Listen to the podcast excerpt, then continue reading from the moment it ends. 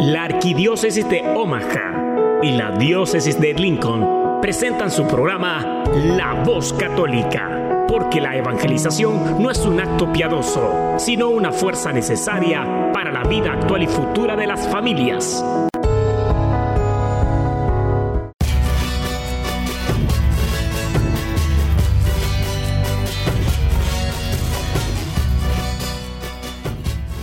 Hola, soy el arzobispo Jorge Lucas. Despónganse a escuchar la voz católica con un mensaje de fe y esperanza. En el nombre del Padre, y del Hijo, y del Espíritu Santo. Amén. Padre Todopoderoso, Creador del cielo y de la tierra, que en tu gran sabiduría encomendaste al ser humano hacer cosas grandes y buenas te pedimos por los que escuchan la voz católica, que su corazón se llene de alegría al escuchar tu voz, que su mente se abra a la inspiración de tu Santo Espíritu y que sus actos reflejen tu amor y tu misericordia. Que los que oigan tu voz te reconozcan, que los que te reconozcan te sigan, que los que te sigan te amen, que los que te amen te sirvan, que los que te sirvan te proclamen que tus palabras de fe y esperanza anime corazones abatidos, fortalezca corazones indecisos, acompañe corazones extraviados y sane corazones heridos. Te lo pedimos por medio de Jesús, tu Hijo amado, bajo la guía del Espíritu Santo y el auxilio de nuestra Santa Madre, María de Guadalupe. Y el pueblo de Dios dice, Amén. Hola, hola, muy buenos días, queridas familias y amigos de la voz católica. Gracias por estar en sintonía con nosotros en este sabadito 26 de agosto. Soy su servidor y amigo, el diácono Gregorio Lizalde, y aunque ustedes no lo crean, ¿eh? estoy muy contento, siempre me siento muy bendecido de poder estar aquí en esta mañana compartiendo con ustedes les doy la más cordial bienvenida a nuestro programa La Voz Católica. La Voz Católica, recuerden que se escucha a través de esta su estación, la nueva 99.5 FM y también 1020 AM. Queremos saludarles fraternalmente en este día en el cual nos reunimos una vez más para vivir la experiencia de aprender, de compartir y de celebrar nuestra fe porque recuerden que lo que no se celebra se muere. Y nosotros de verdad que lo hacemos con mucha alegría a través de este su programa. Quiero tomar este momento para enviar un saludo a todas las personas que nos sintonizan en este momento a través de la radio en vivo. También, por supuesto, de manera diferida a todas las personas que nos van a estar escuchando después a través de Facebook, a través del podcast también para ustedes reciban un cordial, sincero y bendecido saludo. También quiero tomarme la oportunidad de saludar a todos nuestros hermanos que están presos de su libertad aquí en Omaha y en otros lugares de, Nebraska, de Estados y de una manera especial a Marlon Omar Calderón Rivas, que está en la cárcel de Tecams aquí en Nebraska.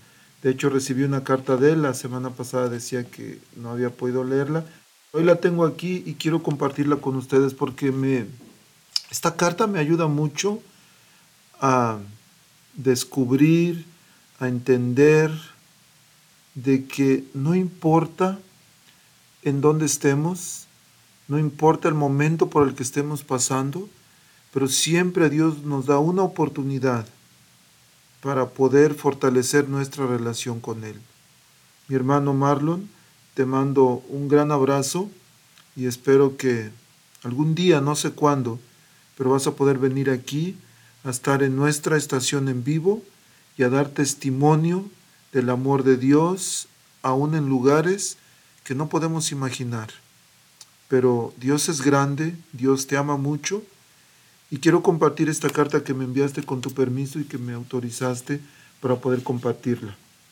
Dice así, Hola hermano Gregorio, le escribo nuevamente para saludarlo. Bendiciones a usted, su familia y a todos los que siempre lo escuchan por la radio. En esta ocasión quisiera compartir con ustedes unas palabras, las cuales se han convertido en una alabanza para Dios. Y espero también lleguen a ustedes y conforten sus almas. Todo surgió con una pregunta. Tal vez algunos nos la hayamos hecho y otros tal vez no. La pregunta es, ¿Cómo Dios nos trae su amor, su fidelidad y su paz? Dios tiene un sinnúmero de maneras de tocar nuestro corazón y de responder a la necesidad humana del hombre. Y es propio de Dios hacerlo a través, y Marlon menciona tres cosas, del amor, la bondad y la belleza. Amor, porque Él nos da su amor y nos hace habitar en Él tanto amó Dios al mundo que nos dio a su Hijo único, como dice Juan 3:16. Bondad.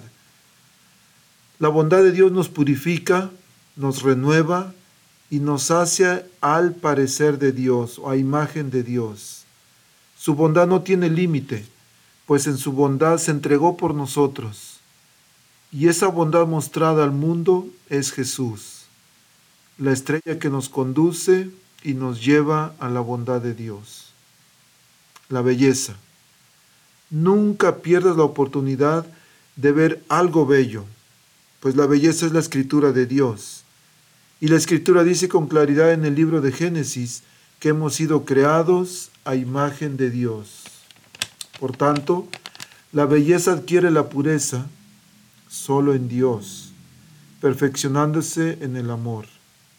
Un alma que tiene amor y bondad es bella, pues está unida a Dios, está llena de Él y vive en Él. Que tu vida sea una alabanza a Dios. Alaba su grandeza, su amor, su bondad y ante todo, sea agradecido. La creación y todo lo que existe nos muestra lo bello que es Dios. Aquí les menciono la letra de una alabanza que escribí cuando pensaba en todo esto. Y esta es la, la alabanza. Toma mi vida, Señor, en ti quiero habitar. Toca mi corazón de la manera que tú quieras. Hoy entrego a ti todo mi ser. Hazme, Señor, como tú quieras, a tu parecer. Toma mi vida, Señor. Hazla como tú quieras purifícame, renuévame con todo tu amor. Toma mi vida, llévame contigo, abrázame, consuélame en tus brazos, Señor. Y termina diciendo Marlon, esta es mi respuesta a Dios. Responde tú también a ese amor. Bendiciones y mucho amor en el Señor a todos. Y también Marlon me pidió dos cantos. Vamos a poner hoy uno, un canto de Neil Vélez que se llama Dios es capaz. Y vamos a escuchar ese canto y después vamos a regresar con nuestro invitado de hoy, que es un invitadazazazo de primera. Ya lo van a escuchar. Pero primero escuchamos este canto para Marlon Omar Calderón Rivas en la cárcel de Tecamsa y para todos también, porque muchos sabemos que, o muchos no creemos que Dios sea capaz. Y claro que lo es. Dios es capaz de lo que nosotros ni siquiera nos imaginamos. Tan pequeña es nuestra mente, tan cortita nuestra mente, que ni siquiera imaginamos de lo que Dios es capaz. Escuchamos este canto y regresamos.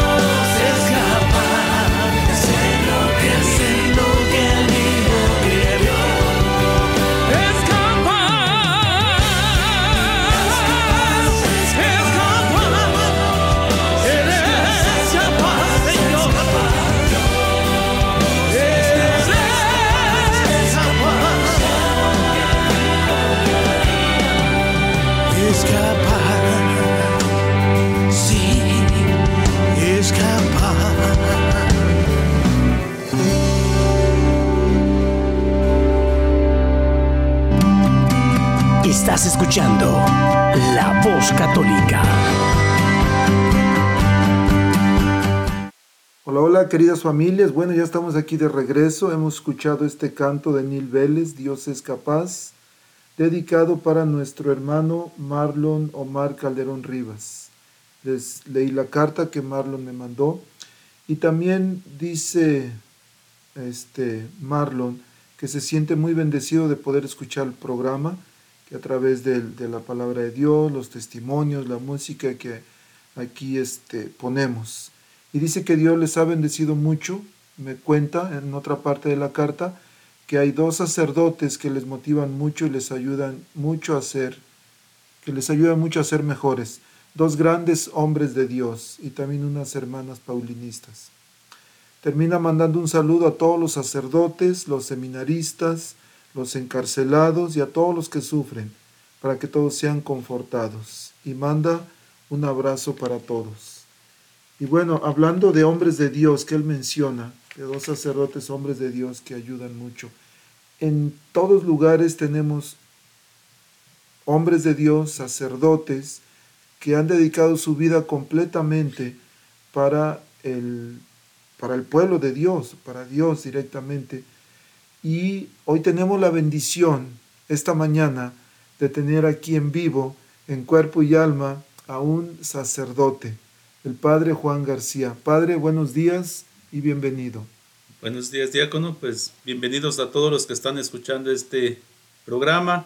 Pues como dice el diácono Gregorio, pues soy sacerdote misionero. Mi nombre es Juan Manuel García Nogales, originario del estado de Jalisco un estado pues muy bendecido también por Dios, tanto en vocaciones como en religiosidad. Y pues les damos la bienvenida a todos los que nos están escuchando y que sintonizan esta estación día con día. Y que el Señor siempre derrame gracias y bendiciones sobre cada uno de ustedes. Y pues nos ponemos en las manos de Dios para que Dios transforme nuestros corazones a su semejanza pues yo soy misionero, servidor de la palabra, una comunidad reciente de 39 años de fundación. Gracias a, Dios todavía contamos con nuestro fundador. Una comunidad enriquecida con la palabra de Dios y sobre todo pues una comunidad donde me ha enseñado que servir a la palabra tiene que ser como nuestro lema, con generosidad, sacrificio y amor. Entonces, eso es lo que el Señor hoy nos invita, a servir a los demás con amor. Y pues muchos dicen cómo fue su llamado, cómo sintió el llamado de Dios y todo, pues sabemos que Dios llama y lo hace de diferentes formas. A uno los hace, les hace el llamado de una forma, a otros de otra. Yo estando, pues yo siempre tengo conciencia de que desde pequeño tuve este llamado al servicio de Dios, pero las circunstancias fueron distintas, pues por la necesidad pues que tenían mis papás también, no tenían buen este, economía y todo, pues yo fui callando, callando mi, mi llamado, pero por no este, esforzar a mis padres, por no esforzarlos a trabajar más, pues yo decidí dejarlo un momento. ya el Señor fue llamando, el Señor fue insistiendo. Sabemos que cuando Dios llama, pues Él sigue hasta que le respondamos cada uno de nosotros. Y, y así fue, dejé mi llamado un tiempo, me puse a trabajar y sobre todo un día estando en el trabajo fue cuando le hice este este, como esta pregunta o este reclamo, como muchos le han reclamado al Señor y todo. ¿Qué quería de mí? Y estando en el trabajo, en el ruido de las máquinas donde trabajaba, y todo sentí esa voz que me decía, tú ya sabes qué es lo que yo quiero para ti. Tú ya sabes qué es lo que te estoy pidiendo, solamente que tú te rehusas a responder. Y en ese momento me sentí como Jonás como Jonás que lo envía a un lugar y él se va a otro hasta que por fin este, entiende que es el Señor que lo está llamando, pues a dar su servicio, a anunciar su palabra y todo. Y estando en, ese, en eso, pues me daba vueltas en mi cabeza, y qué querá, qué querá. Y sobre todo, pues ya platicando con mi guía espiritual, este, que le comenté ya me dice, pues vamos a hacer un proceso de discernimiento. Y nos empezaron, me empezaron a llevar al seminario de aquí de Concepción, Missouri, y este, y ahí ya con día a, a, este, a experimentar el amor de Dios. Hasta que me decidí, decidí dar esa respuesta, dejarlo todo, dejar mi trabajo, dejar mi familia y ingresar pues a este proceso de discernimiento vocacional. Y pues como en este país nos pedían la preparatoria, pues yo este, no tenía la preparatoria y junto con otro compañero decidimos irnos a México. Decidimos irnos a México a estudiar la preparatoria para después regresar aquí a Omaha, este, para ingresar aquí ya de lleno al seminario. Y estando allá en, México estudiando, conocí esta comunidad de los misioneros servidores de la palabra por medio de una revista que ellos elaboran y difunden todos los días, todo, cada domingo en las parroquias. Ahí miré eh, el número de teléfono de un, yo no miré en ese entonces que decía retiro vocacional, yo miré que decía retiro. Y ya le comenté a mi compañero, pues vamos a un retiro, ya tenemos un año que no vamos a un retiro, que no tenemos nada espiritual. Vamos a, a ese retiro. Y la respuesta a mi compañero fue, tú sabes que yo no quiero nada con los misioneros, yo quiero ser este sacerdote, pero diocesano, y yo nada que ver con los misioneros. Y yo le dije, no, pues no vamos a quedarnos en la vida misionera, vamos a ir a experimentar un retiro, un encuentro con Dios y todo. Y recuerdo que ya yo decidí ir, y estando ahí en el retiro, nuevamente el Señor, pues los temas, este, que se fueron elaborando y se fueron dando, pues como que todo era para mí. Y hasta que me dijeron, pues tú puedes ser misionero, como decimos, es nuestro, también nuestra forma de decir, por un año, por dos o para toda la vida.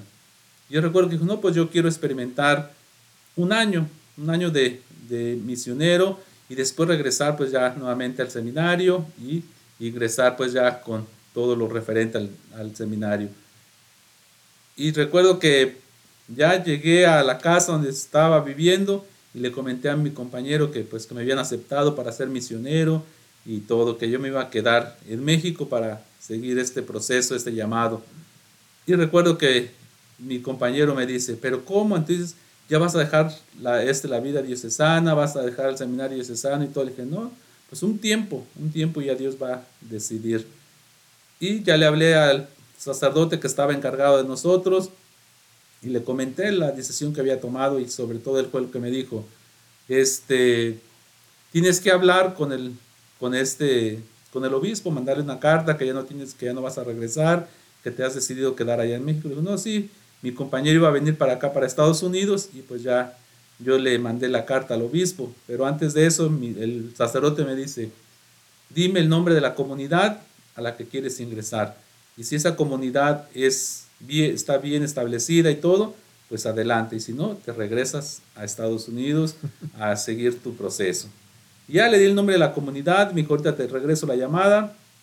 Ya checó y me dice, no, pues es una comunidad joven, una comunidad que ha crecido demasiado, a pesar de que es muy joven y todo, pero está adelante, si el Señor te ha llamado ahí, pues adelante. Ya en el proceso de llamado, pues ya hice seis, seis meses de formación y después salí un año a la misión, un año a apoyar a un sacerdote, a una parroquia, dando cursos bíblicos, visitando hogares y haciendo oración por las familias y todo. Mi primer misión como laico fue en el estado de Guerrero, un pueblo que se llama Chichihualco. Ahí estuve ejerciendo este, la vida misionera por siete meses. Ya después de siete meses me envían, a, me cambian de misión, me mandaron a la sierra de Veracruz, todo diferente, culturas diferentes, dialectos que se hablaban ahí y todo, pero ahí fue donde fue creciendo mi amor hacia el servicio, mi amor para con los demás. Y ahí fue donde de verdad ya yo me decidí a seguir en la comunidad. Terminado ya ahí, eh, terminando el año de misión, pues ya entramos a la, etapa del postulantado. Como es una comunidad religiosa, pues se maneja postulantado, noviciado y sobre todo ya entrar a la filosofía y a la teología.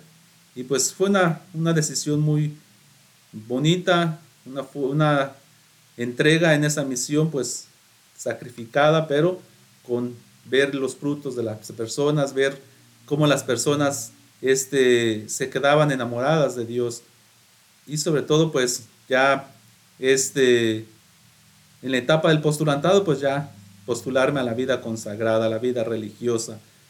Y en el noviciado pues sí también es una etapa muy bonita donde uno conoce la vida, la mente de nuestro fundador, el, el carisma que Dios le ha infundido a nuestro, a nuestro fundador para llevar a cabo esta misión. Y pues así fue creciendo mi vocación y todo. Y sobre todo este, yo recuerdo cuando de recién también que le comenté a mis hermanas y a mi familia que quería ser sacerdote, que quería ingresar al seminario, recuerdo que pues sí, también, pues sí, mis hermanas y mis hermanos pusieron el grito en el cielo, que cómo iba a ser sacerdote, que cómo iba a ingresar al seminario y todo, que pues mejor que hiciera mi vida, que consiguiera una novia, me casara y todo. Y le dije, no, pues yo he tomado esa decisión de seguir al Señor. Y sí tardaron unos años en asimilar, en no querer aceptar esta decisión. Ya estando en México, pues sí me hablaban y cómo estaba y todo. Incluso todavía mis hermanos decían, no, pues regresa, mira, o si no, si quieres, este, ve a la parroquia y ahí apoya al padre en lo que puedas y todo. Y, y ahí sirve que cuida, estás al pendiente de mis papás. Y tú le dije, no, pues ya desde acá puedo hacer muchas cosas, tanto por mis papás como por ustedes. Entonces, fue la decisión pues que yo he había tomado y todo. Y sabemos que muchas veces en los jóvenes hoy en día es lo que les cuesta, el desprendimiento a sus papás, el desprendimiento a las cosas del mundo y sobre todo pues a, los, a las cosas materiales. Hoy en los jóvenes se ve que eh, al decirles, por ejemplo, cuando van los jóvenes que van a retiros ahí a la comunidad y todo, este, cuando les pedimos el celular, que se desprenda el celular durante tres días, pues ponen este, que cómo es posible, que eso no, no está bien y todo, que cómo se van a desconectar de todo.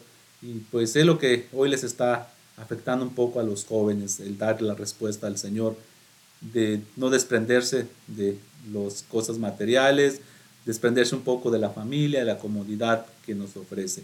Y pues así fue creciendo esta, esta vocación y fue creciendo más y más ya en el estudio de tanto de la filosofía, de la teología y sobre todo pues ya este, en el segundo año de teología nos envían nuestro año de pastoral y fue en Guatemala, mi año pastoral fue en Chiapas y Guatemala, Otro, otra cultura también muy bonita, la gente muy humilde y todo, y pues también seguir llevando la palabra de Dios a donde el Señor nos iba enviando, nos iba moviendo y todo, y pues también fue una experiencia muy bonita para cada uno de nosotros y todos, sobre todo cuando uno se enamora de lo que está haciendo.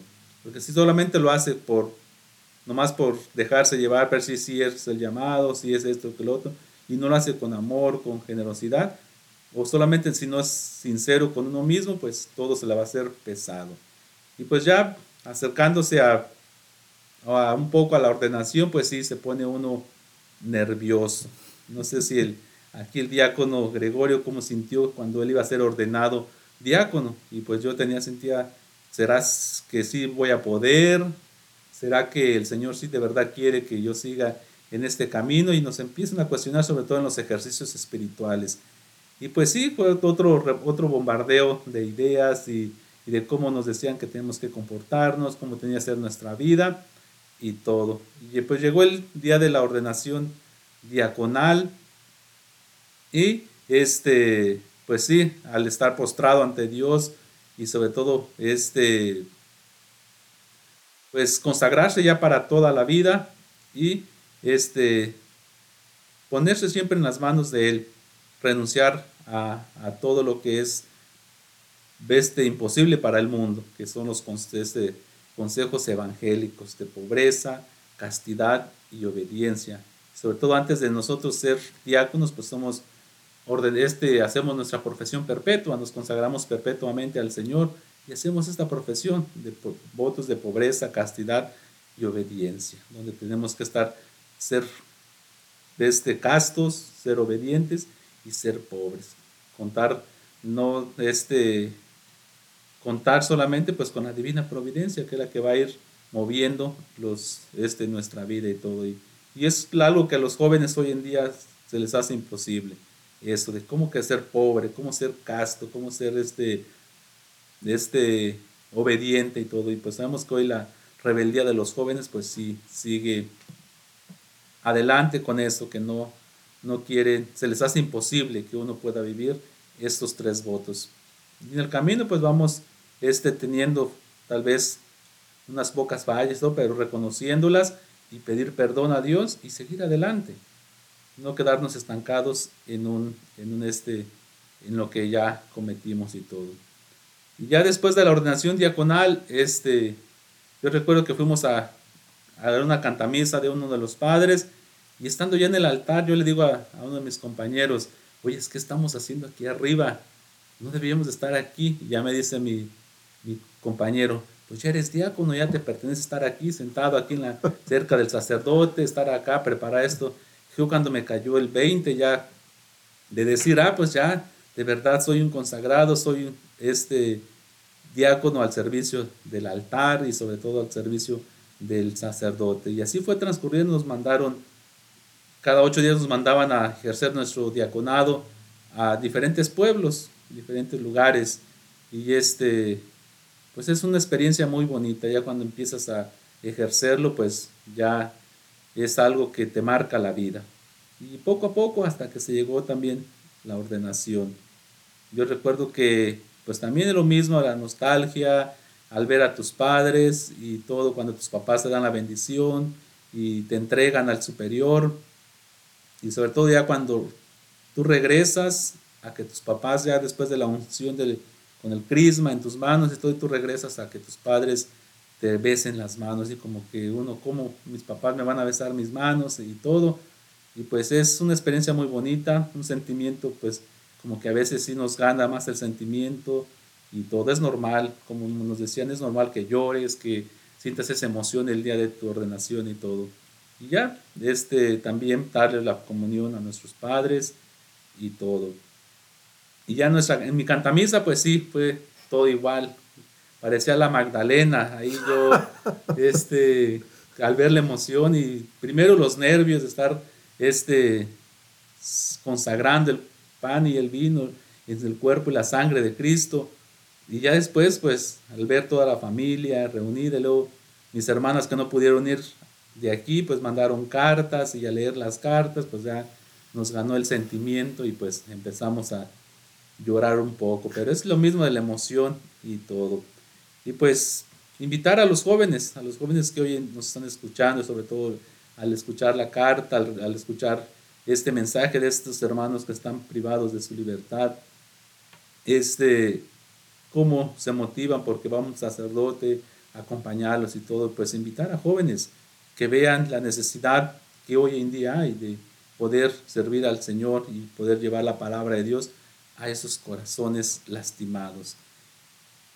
Y sobre todo, yo recuerdo cuando vino el Papa Francisco, cuando fue a México el Papa Francisco, una de las frases cuando visitó la cárcel allá en la frontera, que le decía a estos jóvenes para animarlos, para fortalecerlos y darles este ánimo en esos momentos que están pasando en esos lugares, pues los animaba, le decía que este, su vida es frágil, sí, claro, la vida es frágil, la vida este, en momentos de debilidad podemos cometer cosas, pero el Señor siempre está con nosotros apoyándonos, el Señor siempre está con nosotros levantándonos de donde sea.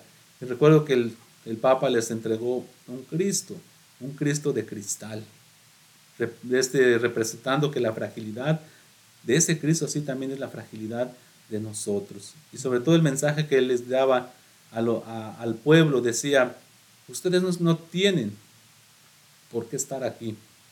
Y decía, los que tienen que estar aquí es sus padres, la sociedad, que no supieron educarlos.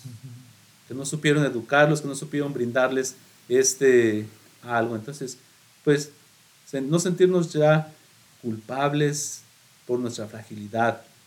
Sobre todo hay que sentirnos amados y bendecidos por el Señor que siempre nos va a levantar de donde estamos. Wow, Padre, sus palabras eh, me han estremecido, me han hecho llorar el, pensar en el momento de su ordenación cuando usted regresa y sus papás le besan las manos. Y usted como que las quita, ¿no? Como sí, yo las quito ¿cómo que me las va a besar? Y, pues y usted entrega su sacerdocio a Dios y usted dice, toma mi sacerdocio. Vamos a reflexionar sobre esa parte cuando usted entrega su, su vida, cuando usted se postra para morir a usted y renacer como un sacerdote del Dios Altísimo y le dice a Dios, toma mi sacerdocio.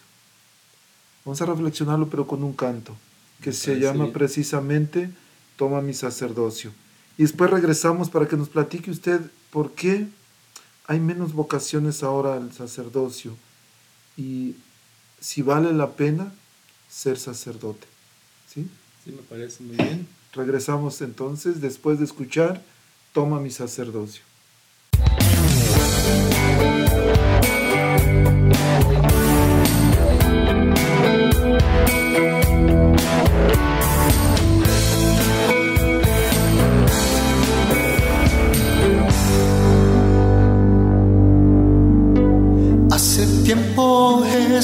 Escuché una voz que me decía, hijo, ven a mí, toma tu cruz y sígueme.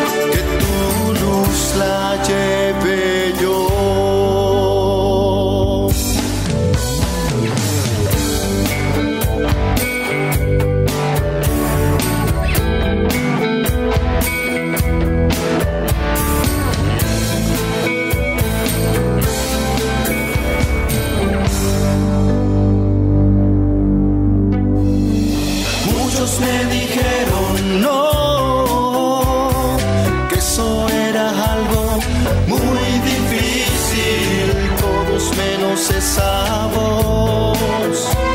No temas, yo estaré contigo. Toma mi sacerdocio,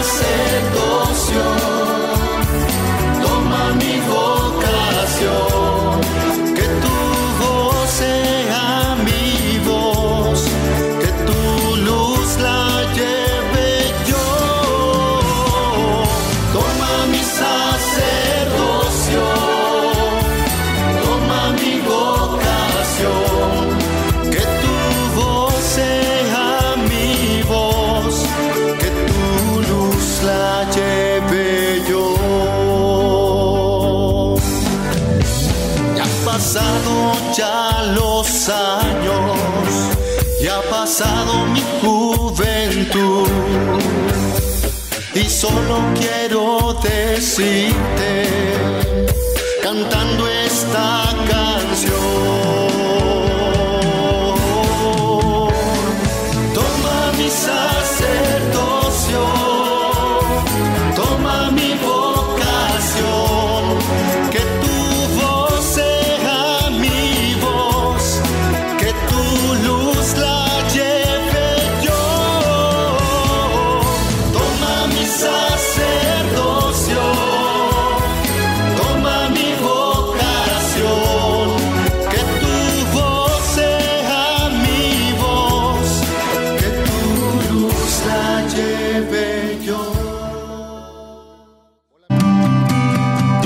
escuchando La Voz Católica.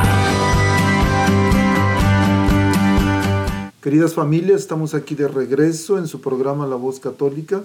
Estamos aquí platicando esta mañana con el Padre Juan García y qué honor, Padre, qué bendición para mí, para toda la gente que nos está escuchando, el que, usted, el que esté usted compartiendo su testimonio, su llamado.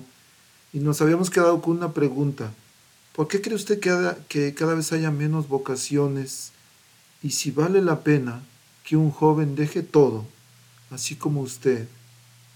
Dejar todo, deja, pues deja mujer, porque aunque no tenía, pero la idea es de que normal el hombre busque una mujer, se case, de que tenga una, una profesión, que trabaje, que tenga mucho dinero. ¿Vale la pena, padre? Bueno, vale la pena dejarlo todo. Que dijera San Pablo, este, arriesgarlo todo para ganar el reino de los cielos. O de qué le sirve al hombre ganar dinero, tener todo y perder su vida. Entonces, oye, el joven, pues sí, muchos padres de familia, ¿qué es lo que le aconsejan a sus hijos? Este, estudien, tengan una carrera, sean profesionales y ganen dinero y vivan bien.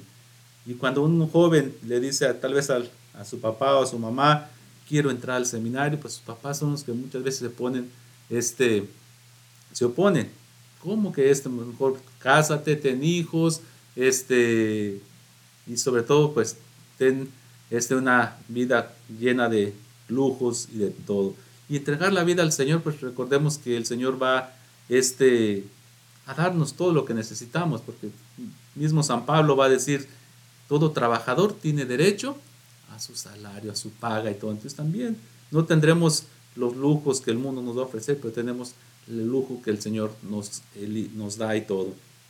Invitar a los jóvenes, que, los que, sobre todo a los que tienen esa inquietud, que hablen, que dialoguen con sus padres, con su, tal vez con su director espiritual, con un sacerdote acerca de lo que el llamado que están sintiendo. Y que se arriesguen, que se arriesguen a dejarlo todo, como dijera San Pablo, para ganarlo todo. Entonces, es este, tal vez por eso hoy en día el joven se cuestiona y sobre todo dice, ¿qué es lo que debo hacer? Dejar mi carrera, dejar una vida matrimonial, dejar esto para irme a seguir al Señor.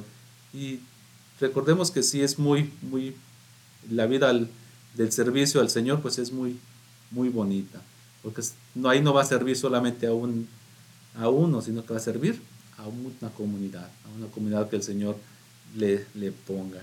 Y por eso es muy, muy bonito servir y sobre todo decirle a, a los jóvenes que se arriesguen, que se arriesguen a hacer su experiencia. Sobre todo si quieren hacer su experiencia primero misionera, donde el Señor les va a ir abriendo este el camino, si es su vida por ese medio o su vida es el, el matrimonio todo. Invitarlos a que hablen y dialoguen sobre todo con sus padres y su mamá y tomen una decisión que les va a favorecer tanto a ellos, a él como a los demás. Y pues invitarlos a que abran su corazón, como dijera el Papa Juan Pablo II. Jóvenes, no tengan, el, no tengan miedo de abrir su corazón al Señor y que el Señor va a responder y los va a llamar, los va a llevar sobre todo a, donde Él quiere que camine.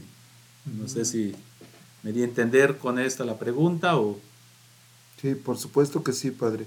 Yo creo que es súper importante lo que acaba de decir y dejarlo todo a veces suena como a fracaso. Sí. Porque tenemos una mentalidad de que el éxito depende de lo que tenemos. Cuando el éxito realmente depende de nuestra felicidad. Sí. Y por ejemplo, yo veo muchos sacerdotes y lo veo a usted, es un hombre feliz. Claro. Si tuviera una mujer, si tuviera posiblemente un carro trabajando en la construcción o por ahí, y no fuera feliz, no sería un hombre exitoso. No la, la, la, el éxito se mide por la felicidad que hay en el corazón. Yo recuerdo cuando un día eh, en mi trabajo, porque antes trabajaba en un trabajo secular, y les dije que iba a trabajar para la iglesia, y me dicen, estás loco. ¿Cómo? Allá, allá pagan poquito, dijeron, y acá, acá ganas bien. Y no te va a alcanzar. Y yo dije, sí alcanza, porque ya había visto los milagros de Dios en mi vida. Y me dicen, ¿estás loco? Y yo dije, sí estoy loco. Y le dije a ese hombre, recuerdo bien, digo, sí estoy loco. Estoy loco por alguien que está más loco que yo. me dice, ¿qué dices? Digo, sí, alguien que dio la vida por ti y por mí. Y el hombre se quedó mudo. No, ya, ya no supo qué responderme. Pero, queridas familias, estamos en, en una etapa especialmente aquí en nuestra arquidiócesis, en el que el número de sacerdotes está reduciendo mucho. Gracias a Dios, Padre, este año entró un muchacho hispano al seminario. Ah, muy bendecido por Dios. Sí, gracias a Dios. La semana pasada tuvimos una reunión con el director de vocaciones y, nos, y retó a todos los líderes a que por favor practicaran tres cosas con los jóvenes y, él dijo las tres Is. Primero, de identificar algún joven con cualidades para poder ser un sacerdote. Primer I, identificar. Segunda I, investigar o preguntar. Preguntarle a este joven. De repente, y conocemos jóvenes en, la parroquia, en los grupos, de que un, joven que es, oración, que, es un hombre de, de oración, que se ve respetuoso, que se ve educado, y dice uno como, este pudiera ser buen sacerdote. Entonces hay que investigar, hay que preguntarle. Y lo último, lo que usted decía, hay que invitarlo.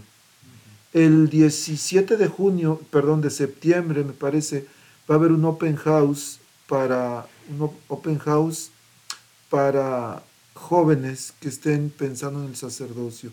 Y he mandado correos a casi todos los líderes, pero si, querido Radio Escucha, tú que me estás escuchando, que nos estás escuchando en este momento, y dice, yo conozco a un joven que me gustaría invitar, llámame por favor.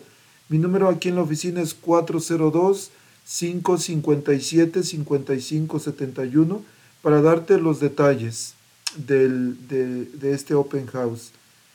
Algo muy bonito también que va a haber un retiro la próxima semana de, de discernimiento vocacional para mujeres y cinco muchachas hispanas van a ir a ese retiro. Ojalá y Dios quiera, si de las cinco una decide tomar la vida religiosa, bendecidos todos. Sí, sí. Padre, el, a veces en el, en el sacerdocio, y por supuesto que no podemos tapar el sol con un dedo, diciendo que hay sacerdotes que no aguantan el celibato y el celibato es de que de no estar con ninguna mujer. A veces dicen, es que el sacerdote está solo y se siente solo y por eso pues busca una mujer. Pero usted fue ordenado el año pasado. Sí. Y pues ahorita está como en la luna de miel, Estoy ¿no? Estoy con en la luna de miel y disfrutando. Sí, Pero el celibato no es del año pasado, el celibato viene de muchos años atrás, desde que usted inició su formación. Este, pero se puede ser célibe, se puede estar sin, sin una persona y al mismo tiempo no sentirse solo. Sí se puede.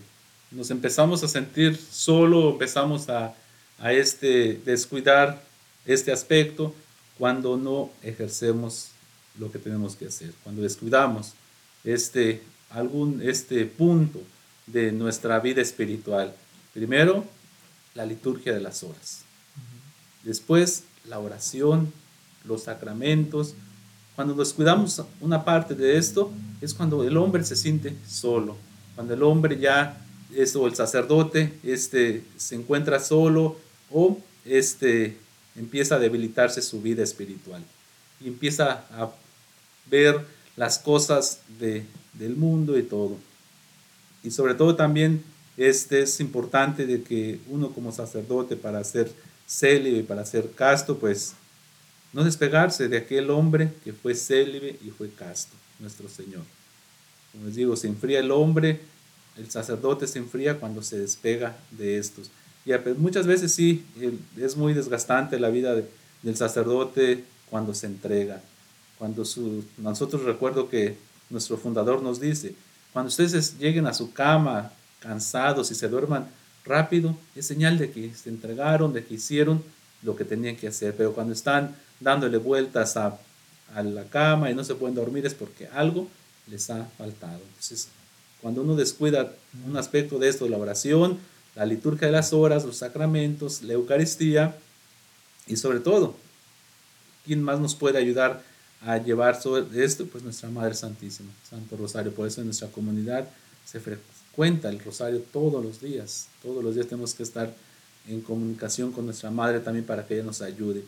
Y así sintiendo, este, viviendo todo esto, pues el hombre no se siente solo, porque siente la compañía de, este, de Dios y todo.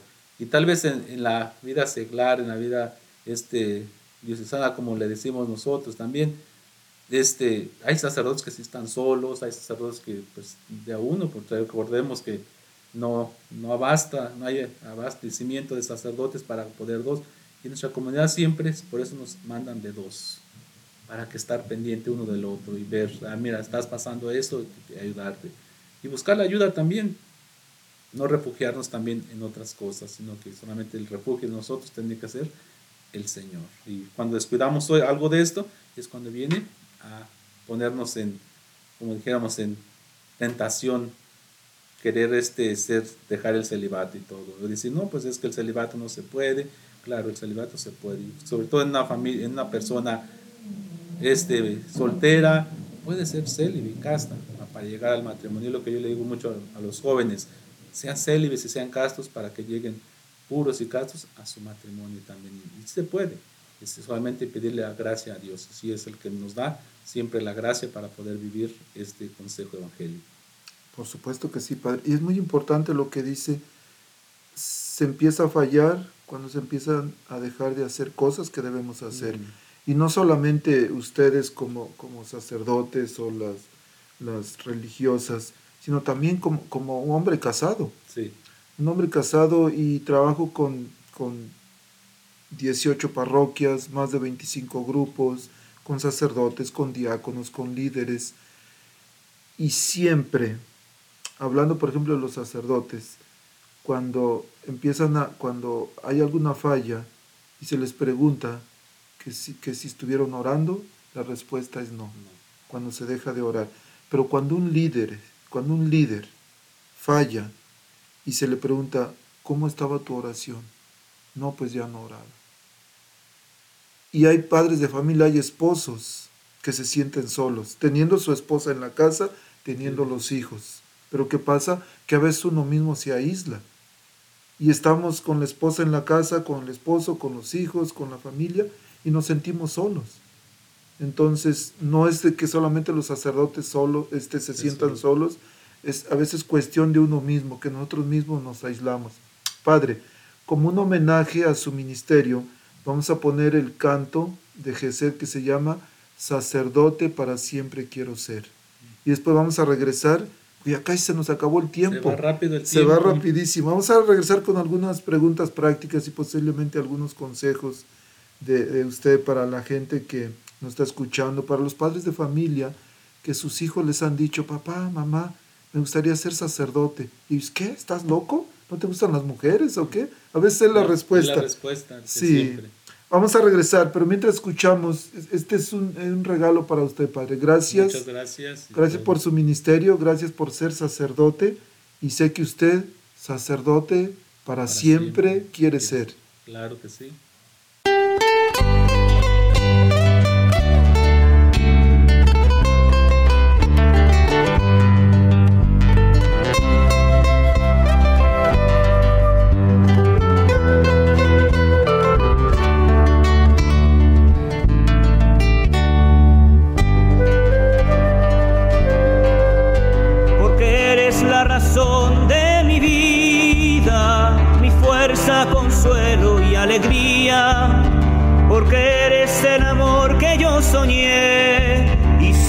Estoy perdido y nada soy.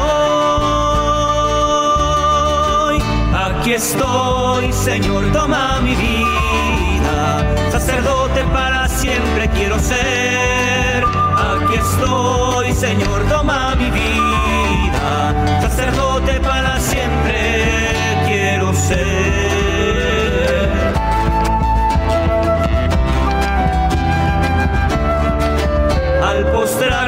presencia estoy temblando, consciente de mi nada y pequeñez, y al levantarme con tu espíritu divino, tu siervo consagrado yo seré.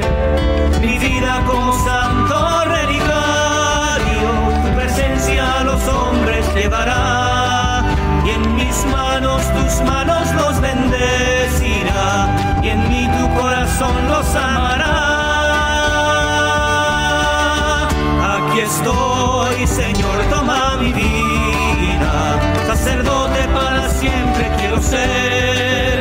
Aquí estoy, Señor, toma mi vida, sacerdote para siempre quiero ser.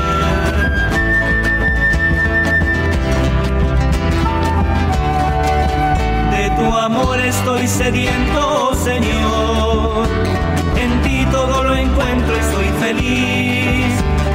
pecho tu palabra incontenible. Con su fuego al mundo entero abrazaré. Y no importan ya las dudas y el temor. Tu amor todo lo puede y venceré. Y no importa lo que venga hacia mi lado. Paso a paso contigo contaré. Aquí estoy, Señor, quiero ser. Aquí estoy, Señor, toma mi vida. Sacerdote para siempre quiero ser. Tú eres digno de ser preferido, amado y servido sobre todo, Señor. Aquí estoy, Señor, toma mi vida, sacerdote para siempre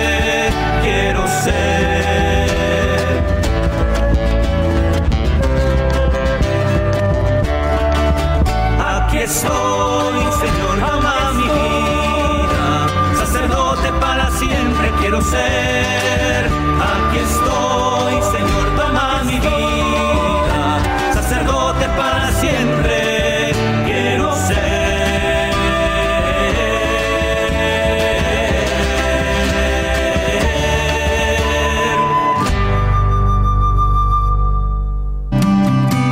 Estás escuchando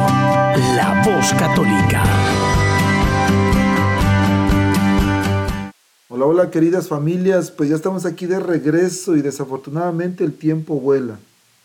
Quiero tomar este momento, esta oportunidad para invitarlos a la fiesta de Nuestra Señora de Guadalupe aquí en Omaha, los que están aquí en Omaha, los que están alrededor, por favor vengan a partir desde ayer, desde ayer viernes ya inició la fiesta, hoy sábado está iniciando, ahorita el arzobispo está celebrando la Santa Misa ahí en vivo en Guadalupe y bueno, hay mucha comida, Hay juegos, hay grupos, hay danzas y el padre Juan nos va a estar acompañando mañana durante la fiesta, entonces por favor vengan, quieren compartir un ratito con él, quieren conocerlo, quieren saludarlo, vengan jóvenes, tienen alguna duda, alguna pregunta para el padre, vengan por favor, pueden encontrarlo mañana domingo ahí en la fiesta de Nuestra Señora de Guadalupe y de paso pues compran un boletito, parece que vale 10 dólares y se pueden llevar 10 mil dólares, ¿verdad? Jesús.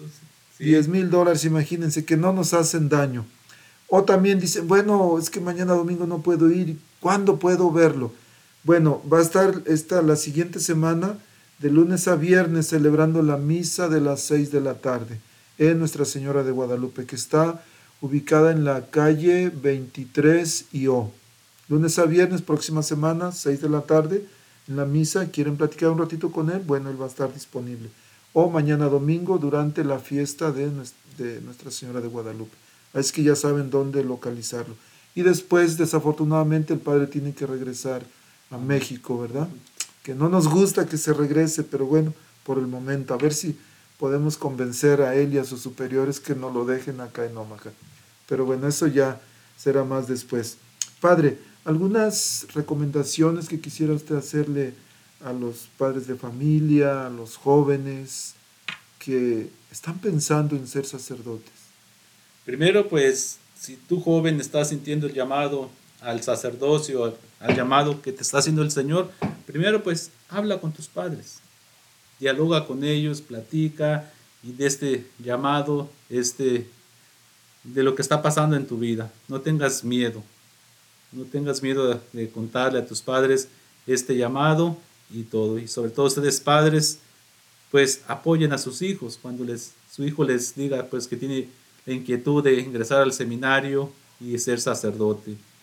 Apoyarlos. Muchas veces cuando un joven se acerca a su padre, lamentablemente muchos de los padres es lo que le dicen, ahora qué quieres, ahora qué me quieres pedir, ahora qué celular o qué tablet quieres y todo. Piensa que cuando el joven se le, se le acerca al padre para que le dé un consejo o decirle algo lo que está pasando en su vida, piensan, lo primero que se les viene a la mente es esto, que me va a pedir algo. Entonces, papás, apoyen a sus hijos. Este, ayúdenlos a discernir bien su vocación y todo. Y dialoguen con ellos. O si ellos no se acercan a ustedes, ustedes mismos, pues ah, este, hagan esta pregunta. ¿Qué quieres? ¿Qué sientes? Y todo. Y así el poco el joven se va a sentir con confianza para hablar con ustedes. Entonces esa invitación. Joven, habla con tu papá, con tu mamá, cuéntale de lo que estás sintiendo y papás apoyen a sus hijos. Y así poco a poco el hijo va a tener más confianza en ustedes. Es decir, que el trabajo lo haga nuestro Señor, guiado siempre de la mano de nuestra Madre Santísima. Entonces, pues pidámosle a Dios que envíe vocaciones para esta arquidiócesis de Omaha, que florezcan nuevamente las vocaciones al sacerdocio tanto, y también a la vida este, religiosa como monjitas y de todo. Entonces, que el Señor pues nos escuche siempre nuestras peticiones. Pues le damos la gracia a Dios que nos siga bendiciendo y sobre todo a nosotros como sacerdotes que nos siga manteniendo ardiendo en su amor. Entonces, pues le damos la gracia, le, le doy la gracia a Dios y a Diácono Gregorio que me ha invitado a este programa y sobre todo compartir pues lo, la fe que tenemos todos y alimentar a los corazones que están hambrientos de la palabra de Dios. Padre, muchísimas gracias. Tenemos que despedirnos, pero por favor, lo esperamos aquí muy pronto. Que Dios lo bendiga, Dios. Padre. Gracias y que Dios los bendiga a todos. Adiós. Adiós. La arquidiócesis de Omaha y la diócesis de Lincoln presentaron su programa La Voz Católica, porque la evangelización no es un acto piadoso, sino una fuerza necesaria para la vida actual y futura de las familias. Gracias por escuchar la voz católica.